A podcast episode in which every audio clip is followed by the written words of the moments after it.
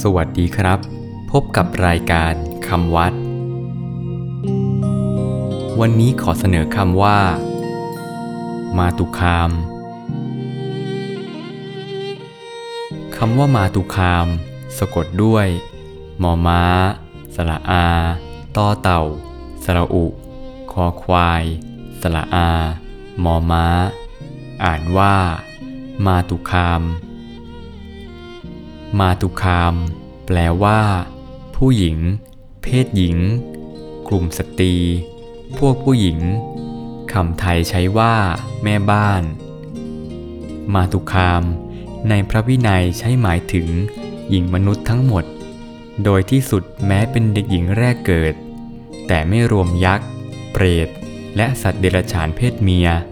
ซึ่งมีบัญญัติห้ามมีให้ภิกษุจับต้อง หรือเกี่ยวพาราศีเป็นต้น แม้จะเป็นมารดาหรือเป็นธิดาของตนก็ตาม มาตุคาม ในที่ทั่วไปหมายถึง ผู้หญิงที่เป็นผู้ใหญ่ทั่วๆไป เช่นที่ใช้ว่า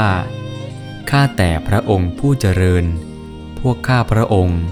จะพึงปฏิบัติในมาตุคามอย่างไร ดูก่อนภิกษุทั้งหลาย มาตุคามคนเดียว ย่อมไม่อาจย่ำยีจิตของภิกษุรูปเดียวได้ แต่ลาบสักการะและชื่อเสียง